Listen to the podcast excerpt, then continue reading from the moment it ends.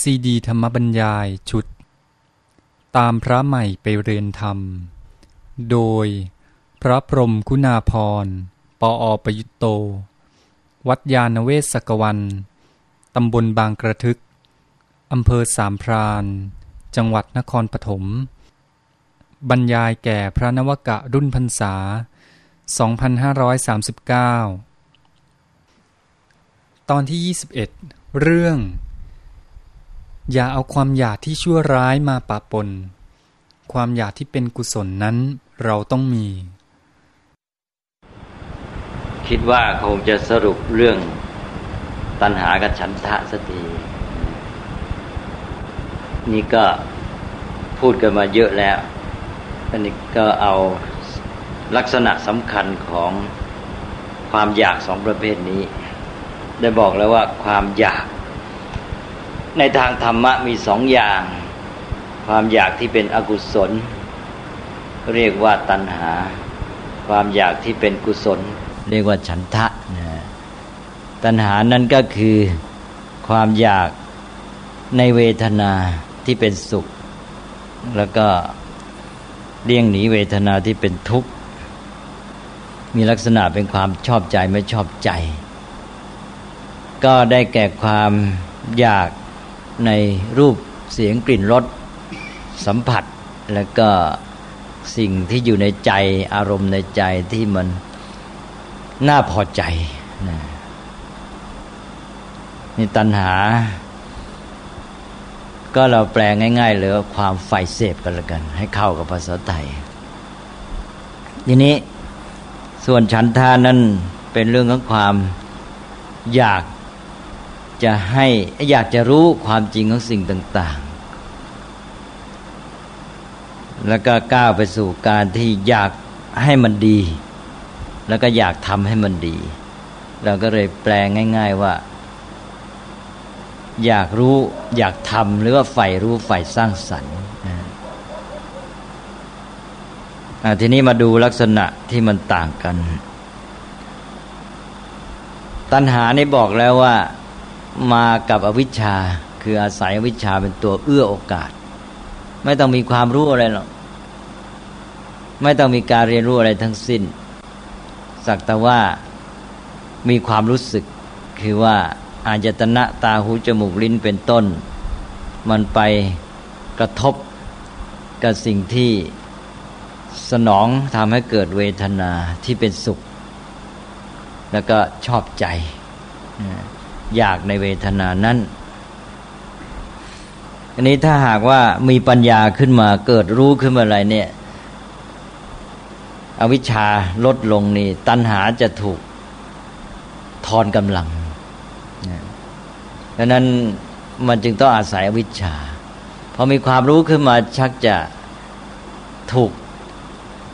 ทำให้ไม่มั่นคงแหละตัณหาหรือว่าไม่แรงกล้านี่ถ้ายิ่งไม่รู้นะมันก็ไปอยู่กับเรื่องของความรู้สึกเต็มที่แต่ความรู้สึกขึ้นมาอย่างน้อยมันก็เอ็นหันเหหรือว่าบางทีกลับทำลายอำนาจตัณหาไปเลยเช่นว่า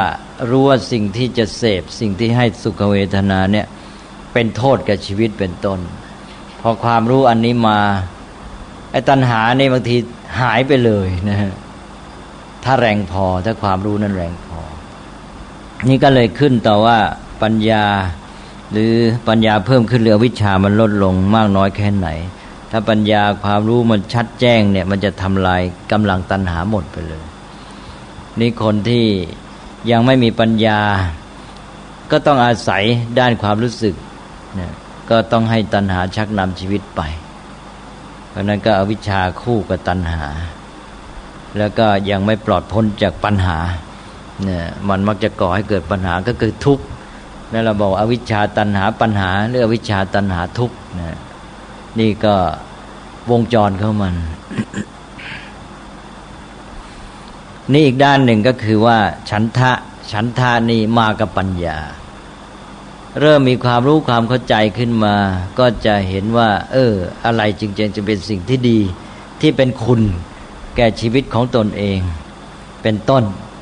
พอรู้ว่ามันมีคุณค่าเป็นประโยชน์เนี่ย มันเกิดฉันทะความพอใจมีความอยากในสิ่งนั้นขึ้นมา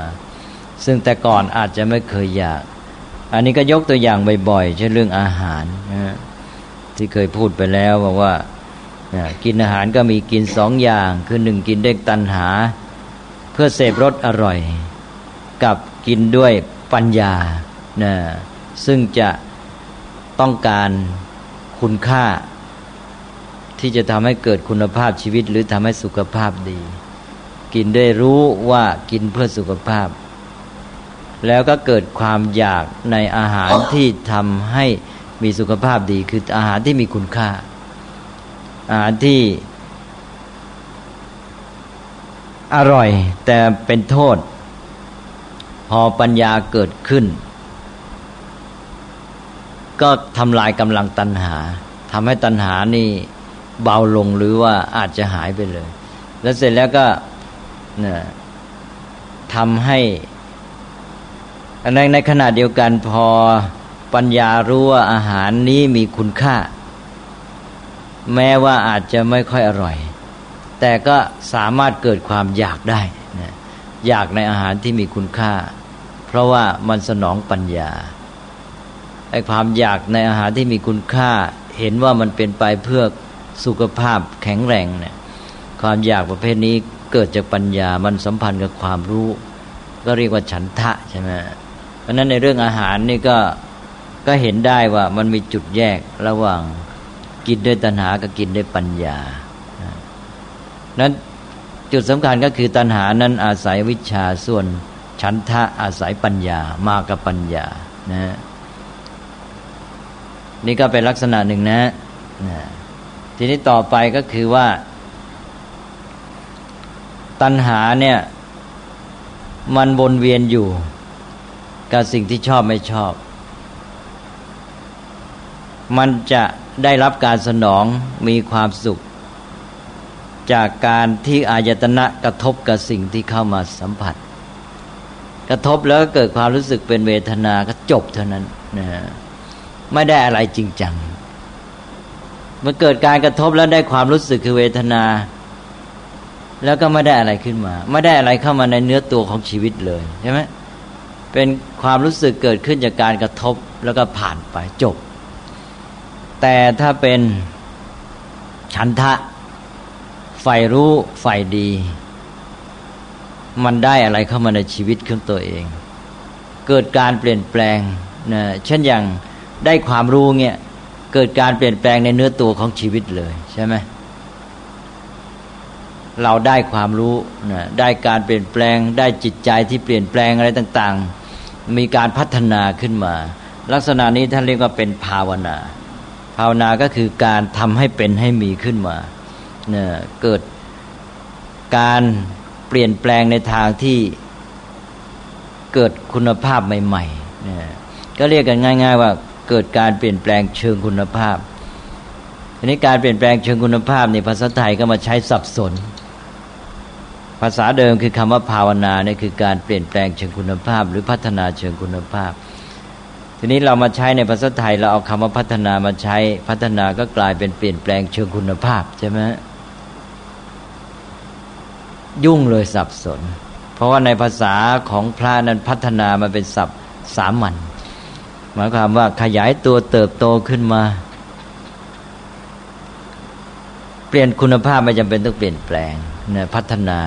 เช่นอย่างที่เคยพูดว่ากองขยะก็ใหญ่ขึ้นใหญ่ขึ้นเรียกว่ากองขยะนั้นพัฒนาขึ้นใช่ไหมอันนี้ไอ้ภาวนานี่สิที่ใช้ในสำหรับการเปลี่ยนแปลงในทางเพิ่มขยายเชิงคุณภาพนะนั้นเจ้าตัณหามันก็อยู่อย่างนั้นแหละก็คือได้เสพรสอร่อยตาหูจมูกลิ้นมันก็เพิ่มจากปริมาณเพิ่มดีกรีขีดของความกระตุ้นเราในการเสพเป็นต้นแต่มันก็วนเวียนอยู่เท่าเดิมส่วนฉันทานี่ทำให้เกิดการเปลี่ยนแปลงเชิงคุณภาพสัมพันธ์กับการพัฒนาปัญญาปัญญารู้เท่านี้ไอ้ฉันทาก็พัฒนาไปตามว่าสิ่งนี้ดีนะมีคุณค่าเป็นประโยชน์ไอ้เจ้าฉันทาก็เกิดตามปัญญานั้นเดิมไม่เห็นคุณค่าไม่เห็นประโยชน์ฉันทาไม่มีถูกไหมต้องอาศัยปัญญารู้ว่าดี ถูกต้องมีคุณค่ามันควรจะเป็นอย่างนั้นมันต้องดีจึงนี้เราก็เกิดความอยากตามนั้นฉันทะก็เกิดตามไปพอปัญญารู้ดีขึ้นว่าไอ้ที่เคยว่าดีมันยังไม่ดีจริงเพราะว่าปัญญานี่มีการพัฒนาใช่ไหมแต่ก่อนนี่เข้าใจว่าอย่างเงี้ยดีแล้วโอ้ที่จริงมันยังไม่ดีแท้อย่างนั้นดีกว่าไอ้ที่เคยอยากก็ไม่อยากแล้วเปลี่ยนไปอยากใหม่อีกเพราะนั้นไอ้เจ้าฉันทะเนี่ยมันตามพัฒนาตามปัญญามีการเปลี่ยนแปลงเชิงคุณภาพนี่ไงใช่ไหมไม่เหมือนตัณหาตัณหามันก็วนอยู่แค่นั้นน่ะคือว่าได้เสพมากระทบอายตนะเกิดเวทนาขึ้นก็หมุนอยู่แค่นั้นนั้นฉันทะก็พัฒนามันเรื่อยไปตามปัญญานั้นมันไม่แน่หรอกว่าแต่ก่อนนี้เคยว่าอย่างนี้ดีต่อไปก็อาจจะว่าโอ้มันไม่ดีจริงก็ไอ้ฉันทะก็เปลี่ยนตามปัญญาไปนะนี่เรียกว่ามีการพัฒนาเชิงคุณภาพก็เป็นภาวนานี่ก็ต่อไปก็จะเห็นลักษณะของตัณหาอย่างหนึ่งว่ามันเกิดมีตัวตนขึ้นมาตัวตนอยู่ในความคิดปรุงแต่งหรือความรู้สึกซึ่งมันไม่ได้มีจริงหรอกเวลาจะเสพเนี่ยมันจะมีตัวตนขึ้นมารับเสพแต่ฝ่ายฉันทะนี่ไม่มีตัวตนเป็นเรื่องของสภาวธรรมความอยากในสภาวะที่ดีมันก็ไปที่สภาวะนั้นอยากให้ภาวะนั้นเกิดขึ้นแต่ว่าถ้าอยากเสพมันมีตัวตนที่จะเสพนี่เราฉันทะเราก็อยากในภาวะนั้นให้เป็นสิ่งที่ดีเป็นสิ่งที่ดีนะแล้วอยากจะเข้าถึงความจริงของสิ่งนั้นมันก็ไม่มีตัวตนขึ้นมาหรอกหรือว่ามันจะมีเป็นสภาวะแล้วก็เป็นองค์ประกอบของสิ่งนั้นๆเช่นอย่างว่าเรากินอาหารด้วยฉันทะเราก็อยากให้ร่างกายแข็งแรงมีสุขภาพดีใช่ไหมก็เป็นสภาวะเห็นว่าสภาวะร่างกายอย่างนี้ดีแข็งแรงจึงจะดีหรือว่าให้องค์ประกอบหรืออะไรส่วนนั้นๆมันดีเป็นเจาะไปที่ส่วนนั้นๆซึ่งเป็นเรื่องของการที่ว่ามันเป็นสภาวะของสิ่งนั้นๆตรงนี้แหละมีจุดที่ซับซ้อนเข้ามาถ้าเกิดมีตัวตนขึ้นมาปั๊บเนี่ยตัณหาเข้าอาศัยทันทีเช่นว่าเรากินเพื่อให้ร่างกายแข็งแรงสุขภาพดีนี่ตอนแรกเรามองด้วยปัญญาใช่ไหมว่าโอ้ร่างกายมันควรจะแข็งแรงสุขภาพดี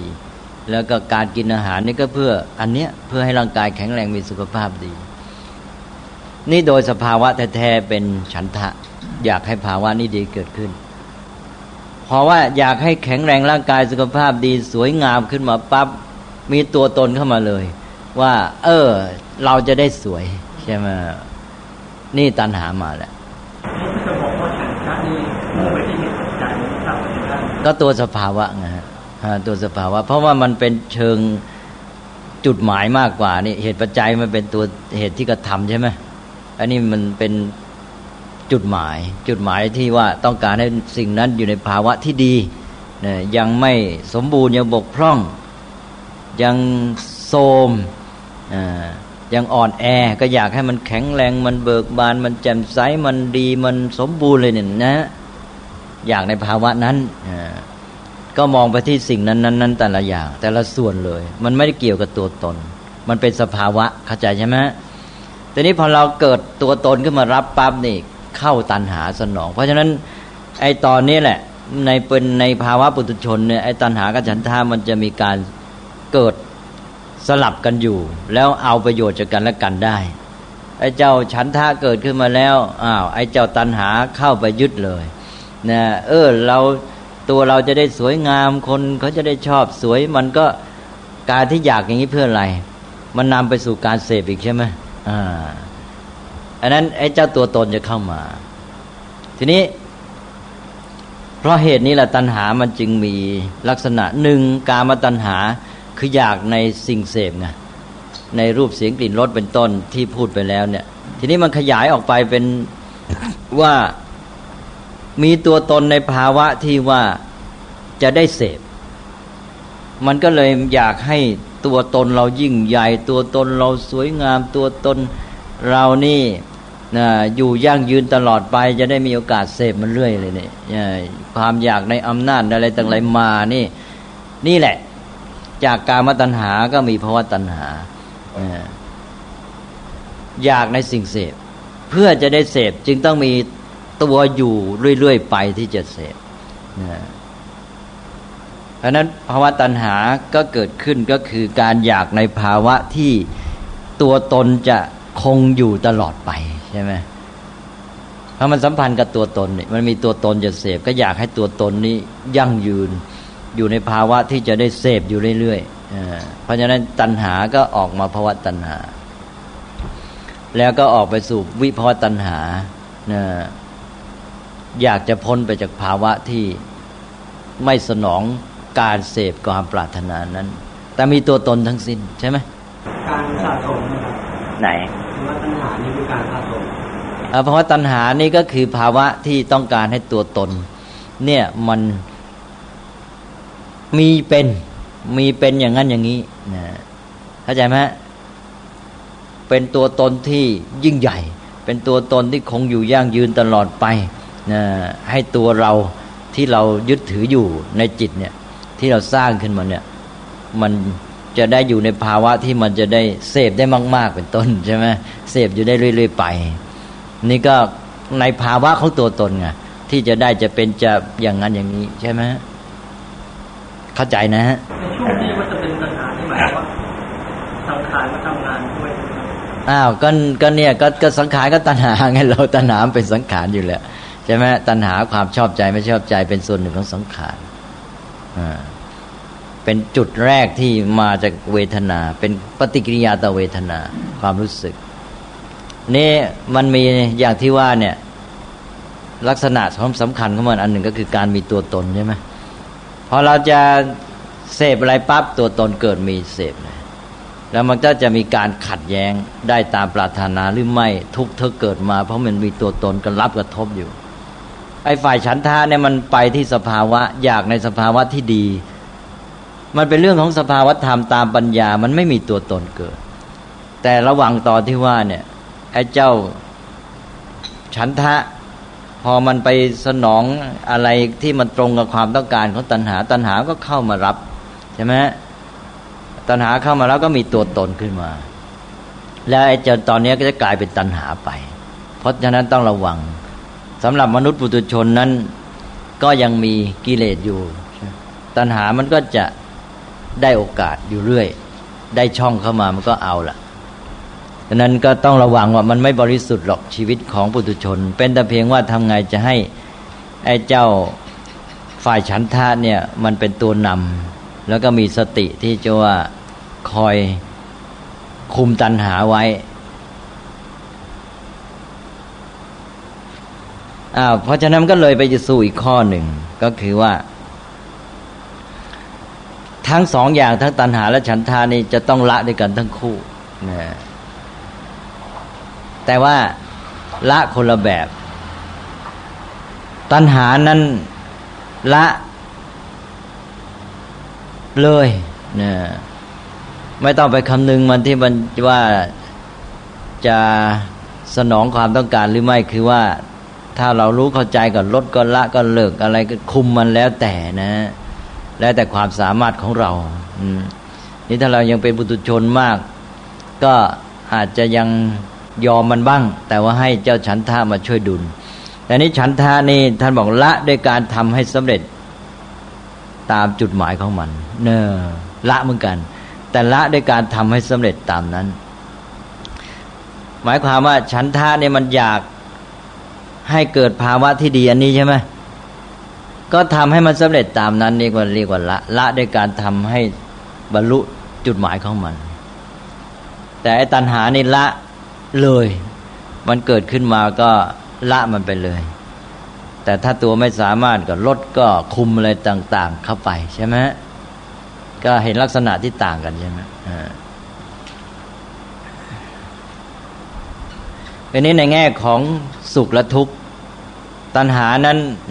ก็บางทีก็ทำให้เกิดสุขเวทนาเช่นได้เวทนาที่ชอบใจก็เป็นสุข ถ้าเจอสิ่งที่ไม่ชอบใจก็ทุกข์อย่างที่เคยพูดไปแล้วว่าเจ้าตัณหานี่ทำให้มีความสุขทุกข์วนเวียนกับสิ่งชอบใจไม่ชอบใจแต่เจ้าฉันทานั้นสามารถมีสุขทั้งจากสิ่งชอบใจไม่ชอบใจเช่นจากการเรียนรู้ใช่ไหมแล้วก็ตัณหาก็สุขจากการได้รับการบำรุงบำเรอมาเสพตัวจะได้ไม่สบายก็คือไม่ต้องทำอะไรเป็นฝ่ายเสวยผลถ้าต้องทำก็คือทุกข์ฝ่ายฉันทานี่เพราะมันอยากทำให้มันดีเพราะฉะนั้นทำมันก็มีความสุขแต่นี้ว่าฉันทะก็ไม่ได้แล้วเป็นหลักประกันว่าจะพ้นทุกข์เพราะมันยังอยู่ในระยะของการพัฒนาความอยากให้มันดีนะเพราะว่ามันแรงกล้าเนี่ยมันก็อาจจะไม่ได้อย่างใจเป็นต้นใช่ไหมนะ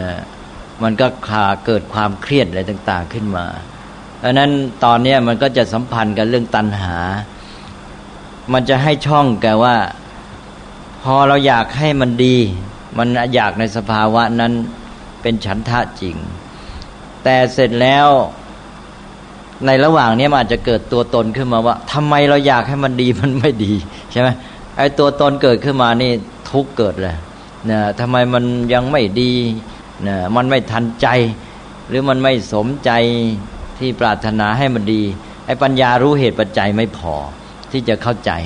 ใช่ไหมเจ้าตัณหาก็อยากให้มันได้อย่างใจของตัวใช่ไหมก็มีตัวตนขึ้นมาอีกก็เกิดทุกข์ขึ้นมาเลยใช่ไหมเพราะนั้นก็ยังไม่พ้นไปจากทุกข์เพราะว่ามันยังอยู่ในระยะของการที่เรายังพัฒนาในไตรสิกขาอยู่ถ้าพูดกันง่ายๆเนี่ยก็ไอ้เจ้าตัณหาก็ต้องการเพื่อตัวตนนะทีนี้เจ้าฉันทานี่ต้องการเพื่อสภาวะที่ดีนั้นๆของสิ่งนั้นๆนะซึ่งมันเป็นเรื่องของสิ่งนั้นๆมันก็ไม่เกี่ยวกับตัวตนทีนี้มันอาจจะมี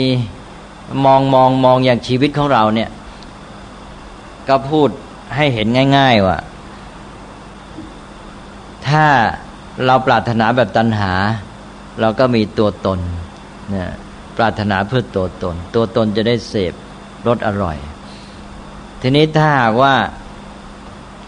เป็นฉันทะเนี่ยอย่างตัวเราเนี่ยมันเป็นการสนองความต้องการของชีวิตนะชีวิตนี่เป็นสภาวธรรมเพราะว่าการต้องการเสพรสอร่อยของอาหารนี่เป็นความต้องการของตัวตนใช่ไหมนะ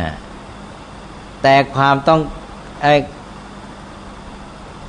การอยากมีสุขภาพดีนะการที่มีสุขภาพดีนี่เป็นจุดประสงค์ของชีวิตนะใช่ไหมของชีวิตนะชีวิตก็เป็นของตามธรรมชาตินะซึ่งไม่เกี่ยวกับตัวตนดังนั้นความต้องการของชีวิตกับความต้องการของตัวตนเนี่ยเราจะเห็นว่าบางทีขัดกันใช่ไหมความต้องการของตัวตนก็อยากเสพรสอร่อยอยากได้อาหารนี้แต่ถ้าเสพรสอร่อย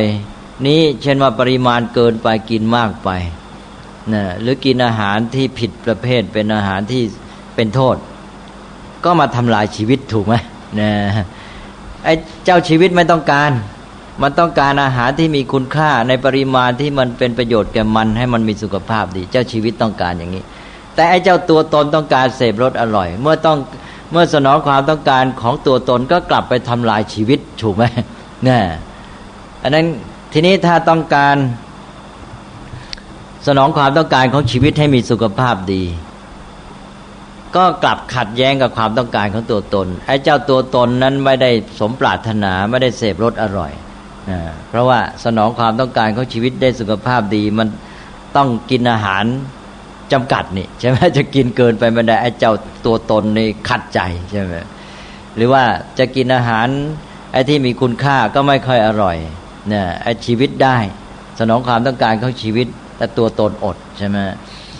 อันนั้นปุถุชนมาอยู่ด้วยอวิชชาตัณหาเนี่ยมันจะต้องขัดมีความต้องการที่ขัดกับความต้องการของชีวิตของตัวเองคือต้องการเพื่อตัวตนขัดกับความต้องการของชีวิตบางทีทำลายชีวิตของตัวเองเลยถูกไหมทีนี้ถ้ามีปัญญามากขึ้น มันก็จะเรียนรู้ว่าอ๋อมันต้องสนองความต้องการของชีวิตสิจึงจะถูกต้องใช่ไหมกินเพื่อร่างกายแข็งแรงมีสุขภาพดีกินอาหารในปริมาณนี้จำกัดแล้วก็กินอาหารที่มีคุณค่าอร่อยไม่อร่อยก็เป็นเรื่องรองลงไปใช่ไหมเพราะนั้นก็สนองความต้องการของชีวิตเพราะฉะนั้นเจ้าฉันทะก็ต้องการความดีความงามของชีวิตใช่ไหมเพราะนั้นเราพูดได้ว่าฉันทะนี่ต้องการคุณภาพชีวิตต้องการให้ชีวิตมันดีงามมันก็เกิดจากปัญญาที่รู้ว่าอ๋อแม้แต่วัตถุประสงค์ที่กินนี่ก็เพื่อสุขภาพเพื่อคุณภาพชีวิตนะแล้วจะกินอะไรจึงจะให้คุณภาพชีวิตมีสุขภาพแข็งแรงนะปัญญาเท่านั้นเป็นตัวกำหนดแล้วฉันทะก็ตามไปส่วนไอ้ตัณหานั้นอยู่กับตัวตนที่มันไม่รู้อยู่ที่ไหนนะไอ้ตัวตนเนี่ยเชื่อไหมตัวตนที่ท่านว่าเนี่ยอยู่ที่ไหนความอยากนั่นสิมันไม่มีชัดออกมาใช่ไหมเนี่ยมันมีมันโผล่ไม่รู้มันอยู่ที่ไหนแหละมันมีขึ้นมาเลยยึดขึ้นมาอันนั้นเราจะเห็นได้ชัดว่าพอปัญญาเกิดเนี่ยมันไปที่สภาวะเลยไม่มีตัวตนอันนี้ตอนนี้แม้แต่ชีวิตของเรานี่เราก็เห็นได้ชัดว่าสายอวิชชาตัณหาจะมีตัวตนขึ้นมานะแล้วก็สายปัญญาฉันทะก็จะมีแต่ภาวะของชีวิตนั้นๆนั้นแม้แต่ในคนเดียวกันเนี่ยมันก็เกิดการขัดแย้งอย่างนี้ใช่ไหมขัดแย้งระหว่างกระแสวิชาตัณหาแล้วก็ปัญหาที่ว่ามันเกิดตัวตนขึ้นมาเกิดความขัดแย้งได้อย่างใจไม่ได้อย่างใจนะทุกแต่ทีนี้ถ้าว่าถึงในแง่ของปัญญากับฉันทะเนี่ยมันจะว่าไปตามสภาวธรรมตามเหตุปัจจัยแล้วก็รู้ไปตามนั้นก็จบหมดเรื่องนะนี่แหละแม้แต่ในชีวิตในการดำเนินชีวิตขั้นพื้นฐานเนี่ยมันก็ต่างกันอยู่แล้วมันมีมาตั้งแต่ในชีวิตประจำวันอันนี้เราจะเห็นว่าในการเสพเนี่ยคนเมื่อต้องการสนองความต้องการของตัวตนในตัณหาเนี่ยนะบางทีก็มันไม่ใช่บางทีมันบ่อยมันขัดแย้งกันระหว่างความต้องการของชีวิตกับตัวตนเช่นเรื่องอาหารและเราจะเห็นได้ว่าในเรื่องเพศก็เหมือนกันอันนี้เราพูดกันได้ในสภาวะความเป็นจริงเราจะเห็นได้ชัดว่าคนต้องการจะเสพรสสัมผัสนะในทางเพศเสร็จแล้วไอ้ความต้องการของชีวิตที่จะสืบพันธุ์ใช่ไหมเขาไม่เอาถูกไหมไอ้ที่เขาสืบพันธุ์เพื่ออะไรชีวิตมันต้องการเป็นอยู่ใช่ไหมแต่ที่จริงมันซ้อนมามันมีไอ้ความปรารถนาของอัตตาลึกๆแต่เอาแค่นี้ก่อนเอาแค่ขั้นพื้นที่ปรากฏเอาชีวิตมันต้องการสืบพันธุ์แต่ว่าไอ้เจ้าตัวตนเนี่ยมันไม่ยอมให้มันต้องการเสพรสอย่างเดียวเพราะฉะนั้นมันก็ป้องกันไม่ให้เกิดพันธุ์ใช่ไหมเนี่ยมันจะเอาแต่รสอย่างเดียวอันนั้นก็มีการป้องกันด้วยวิธีต่างๆเยอะแยะไปใช่ไหมนี่มนุษย์ต้องการจะเสพรสให้สนองตัณหาของตัวตนเท่านั้นเนี่ยไม่ต้องการสนองความต้องการของชีวิตแต่ที่จริงไอ้ความต้องการที่แท้กว่านั่นคืออะไรความต้องการของชีวิตใช่ไหมชีวิตมันต้องการที่จะสืบต่อต้องการที่จะแพร่พันธุ์ก็คือสืบต่อท่านจึงเรียกว่าสืบพันธุ์กันแหละบอกชัดๆอยู่แล้วมันต้องการสืบพันธุ์นะแต่ว่าไอ้มนุษย์กลับไปขัดไม่ยอมให้มันใช่ไหมนะเอาแต่เสพรสเพื่อตัวตนของตัวเองเนี่ยเห็นชัดเลยความขัดแย้งกันนะต่อไปก็อาจจะเป็นได้ว่าแม้แต่ทางลิ้นเนี่ยมนุษย์อาจจะหาทางใช่ไหมนะเพื่อเสพรสอร่อยสนองความต้องการของตัวตนต้องการสนองตัณหาโดยที่ว่าไม่ให้ชีวิตมันได้เพราะว่าเพราะตัวเองชักรู้นี่ใช่ไหมรู้ว่าไอ้กินอาหารอย่างนี้ที่มันอร่อยเนี่ยมันไปทำลายสุขภาพอันนี้จะเกิดปัญหาซับซ้อนขึ้นมา อาจจะเป็นได้นะคนสมัยต่อไปคิดหาวิธีเสพได้ลิ้นอร่อยโดยที่ว่าไม่ให้อาหารต้องเข้าไปในร่างกายใช่ไหมนี่แสดงว่าเรื่องของมนุษย์นี่ยุ่งพอสมควรเพราะฉะนั้นมนุษย์ปุถุชนยุคนี้แกอยู่ในค่านิยมบริโภคแกก็สนองความต้องการของตัณหาในเชิงเสพเพื่อตัวตนเพราะนั้นมันก็จะต้องมีปัญหาซับซ้อนขึ้นมาอย่างเนี้ยอันนี้อาจจะเป็นเรื่องที่ทำให้พิจารณาต่อไปแม้กระทั่งเรื่องเกย์เรื่องอะไรต่างๆแล้วนั้นนะว่า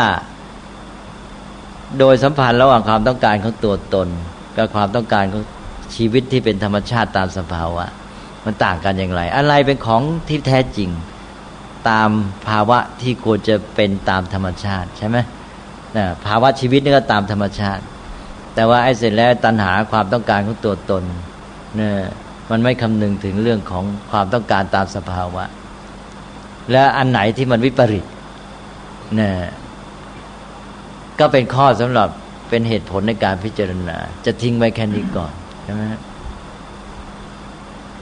มีอะไรสงสัยไหมครับคิดว่าวันนี้จะพูดสั้นๆก็เห็นลักษณะทั่วไปของความแตกต่างระหว่างความอยากสองประเภทที่เรียกว่าตัณหากับเรื่องฉันทะมีอะไรไหมครับมาในแยกกันได้ชัดไหมครับชัดนะเนี่ยความอยากสองอย่างเนี่ยชาวพุทธแยกไม่ออกเพราะฉะนั้นฐานเสียเลยใช่ไหมเพราะว่าไอ้ตัวการปฏิบัติธรรมก้าวหน้าในธรรมไตรสิกขาเนี่ยมันต้องอาศัยตัวฉันทะนี่ครับอันนี้การที่ฉันทะทำให้เกิดการเปลี่ยนแปลงเชิงคุณภาพก็คือไตรสิกขาใช่ไหมเพราะสิกขาก็คือการพัฒนาเรียนรู้เป็นต้นพอมันสนองฉันทะนี่มันได้เข้ามาในเนื้อตัวของชีวิตเลยเกิดการเปลี่ยนแปลงในชีวิตจิตใจพฤติกรรมปัญญาความรู้เปลี่ยนแปลงหมดแต่เจ้าตัณหาอยู่นั่นแหละอยู่แค่กระทบใช่ไหมไม่มีอะไรเข้ามาในเนื้อตัวเลยเนี่ยกระทบได้ความรู้สึกจบกระทบผ่านกระทบผ่านพี่เดชคุณอาจารย์บอกว่าทั้งสองตัวนี้ต้องละครับเพราะอย่างที่ผมเข้าใจที่เราจะถูกต้องนะครับว่าตัวตัณหาเนี่ยมันต้องละเพราะมันต้องเป็นวัฏฏะแล้วก็คือความเป็นธาตุไม่มีความเป็นคนในขณะที่ฉันทะเนี่ยต้องพูดในแง่ว่าถ้ามันเป็นภาวนาไปเนี่ยถึงขั้นสูงสุดจะนำไปสู่วิมุตติใช่ไหมครับก็มันเป็นตัวช่วยมันอยู่ในกระบวนการของไตรสิกขาคือไปละฉันทะได้ก็ต่อเมื่อเราเข้าสู่สภาวะสูงสุดแล้วใช่ไหมครับเมื่อกี้พูดบอกว่าละด้วยการทำให้สำเร็จจุดหมายของมันหมายความว่าจุดหมายของมันในกรณีนั้นคืออะไรใช่ไหมก็ทำให้สำเร็จตามนั้นก็ละมันใช่ไหมถูกไหมละเฉพาะกรณีไม่ใช่หมายความว่าละกันจนจบสิ้นเลิกไปเลยหมายความว่าละในกรณีนั้นๆฉันทะที่เกิดขึ้นแต่ละครั้งก็ต้องทำให้สำเร็จในหมายความว่าวิธีละคือมาละด้วยการทำให้สำเร็จตามนั้นเมื่อมันสำเร็จแล้วมันก็ละได้ใช่ไหมแต่ทีนี้เจ้าตัณหาเนี่ยละในการที่ว่าเกิดเมื่อไรก็ละมันเลยว่างั้นนะแต่ทีนี้ว่าสำหรับปุถุชนนี่ก็อาจจะได้แค่ว่าคุมมันหรือบรรเทามันทำให้เบาบางลงหรือเอาฉันทะนี่มาดุลมาถ่วงนะที่มุ่งที่ว่าให้เห็นจุดแยกความต่างระหว่างสองด้านนั้นฉันทะก็เป็นองค์ธรรมสำคัญในกระบวนการของไตรสิกขาเพราะทำให้เกิดการพัฒนาเปลี่ยนแปลงขึ้นในเนื้อตัวชีวิตของเราส่วนตัณหานั้นมันไม่ได้อะไรเข้ามาจริงจังกระทบผ่าน